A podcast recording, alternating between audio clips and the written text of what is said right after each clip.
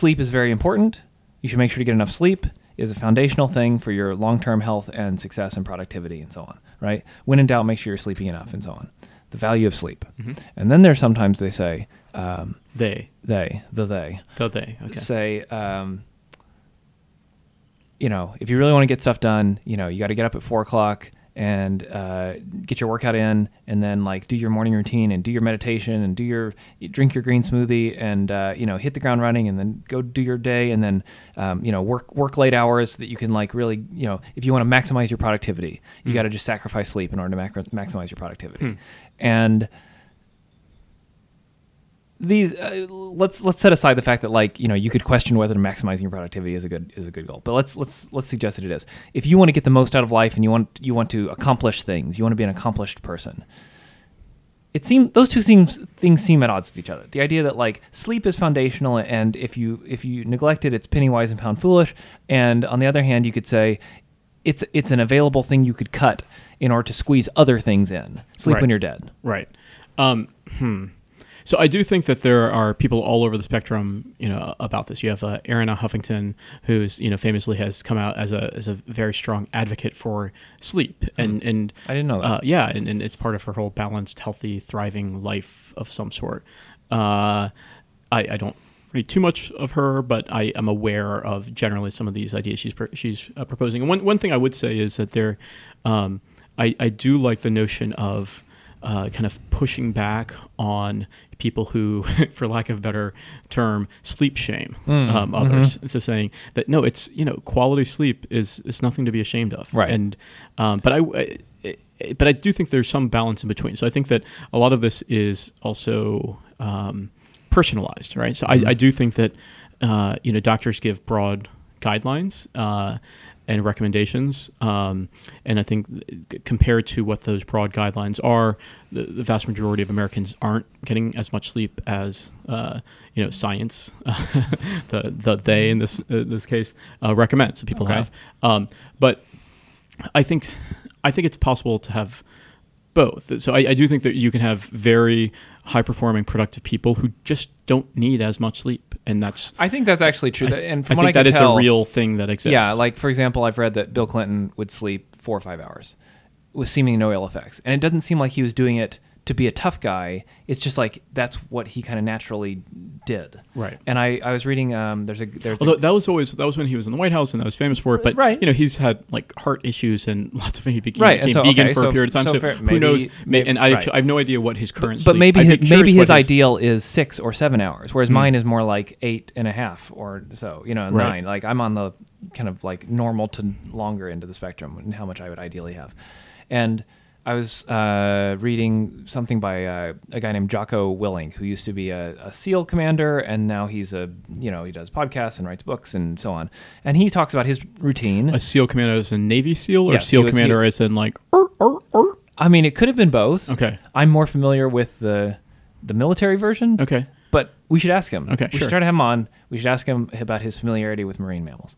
Um, probably never been asked that before. Yeah. He would probably appreciate the joke if, Yeah. you if you think about it. Perhaps. He's a large and, um, you know, at times intimidating man. So, so, so just I want to make sure we do that in front of him. Okay. Uh, and he talks about his his daily routine. He gets up early. He works out. He works very hard. He's you know he's a he's um he's a he's a tough guy with a lot of like experience doing this stuff. But he does concede. He was like also.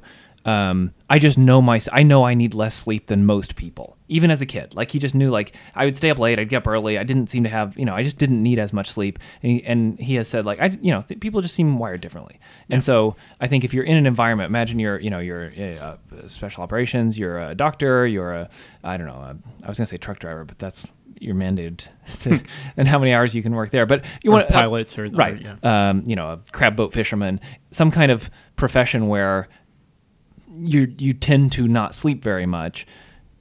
for stretches of time. For yeah, for I think people are probably wired to handle that better than others. Um, but is that does that account for all of it? it? In other words, does that explain everything? So if you hear some entrepreneur who's like, I work 16 hour days, right? And it's like, okay, well, is that just because you can tolerate sleeping shorter days, or is it?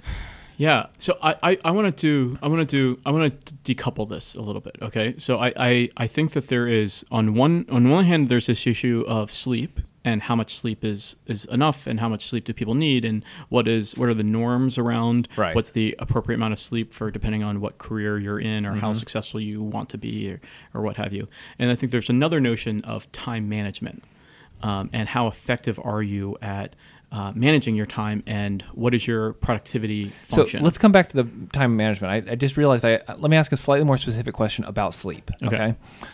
Imagine you could determine each person could determine what their um, ideal amount of sleep is, and we will agree. Let's say that everybody has a slightly different number, but it's somewhere in the like Everybody has a different sleep number. yeah, it's a.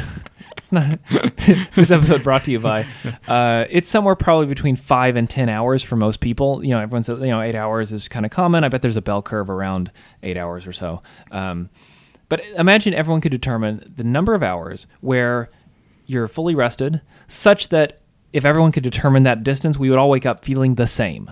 Right. Okay. So some people are going to be naturally gifted to have that be a lower number, or some it's higher. But whatever that number is, where we all wake up feeling, you know, 100% the question what i'm really asking is how do you feel about obviously if you sleep more than that it's a kind of like hedonism luxury. It's kind of like like sleep as a recreational activity. I don't think we're talking about that. Some people do that especially like you know when you're younger. Sometimes you just like sleep in because Yeah. why not right? Um, or if you're just a childless couple like yourself. Uh, so you can i'm not talking about like sleeping in because it's fun. I'm saying starting from 100% what are your thoughts on deliberately sacrificing or sleeping short of that in exchange for other things. Hmm. Why? So the idea is why would you? Like how much it's kind of like how much like imagine you said I want to start training for a marathon. I'm just making something up. So I need an extra hour to get up and run. Mm-hmm. And so you're like, "Great, I'm going to get up an extra hour earlier, changing Right. nothing else about my routine." And as a side effect, I'm probably going to be a little more tired during the day, but that's the that's the trade-off I'm going to make. I feel like there are people for whom they believe that the optimal way to to go about life is to basically cut sleep down to the minimum you need Yep. and free up that time to do something better with it. How do you feel about that?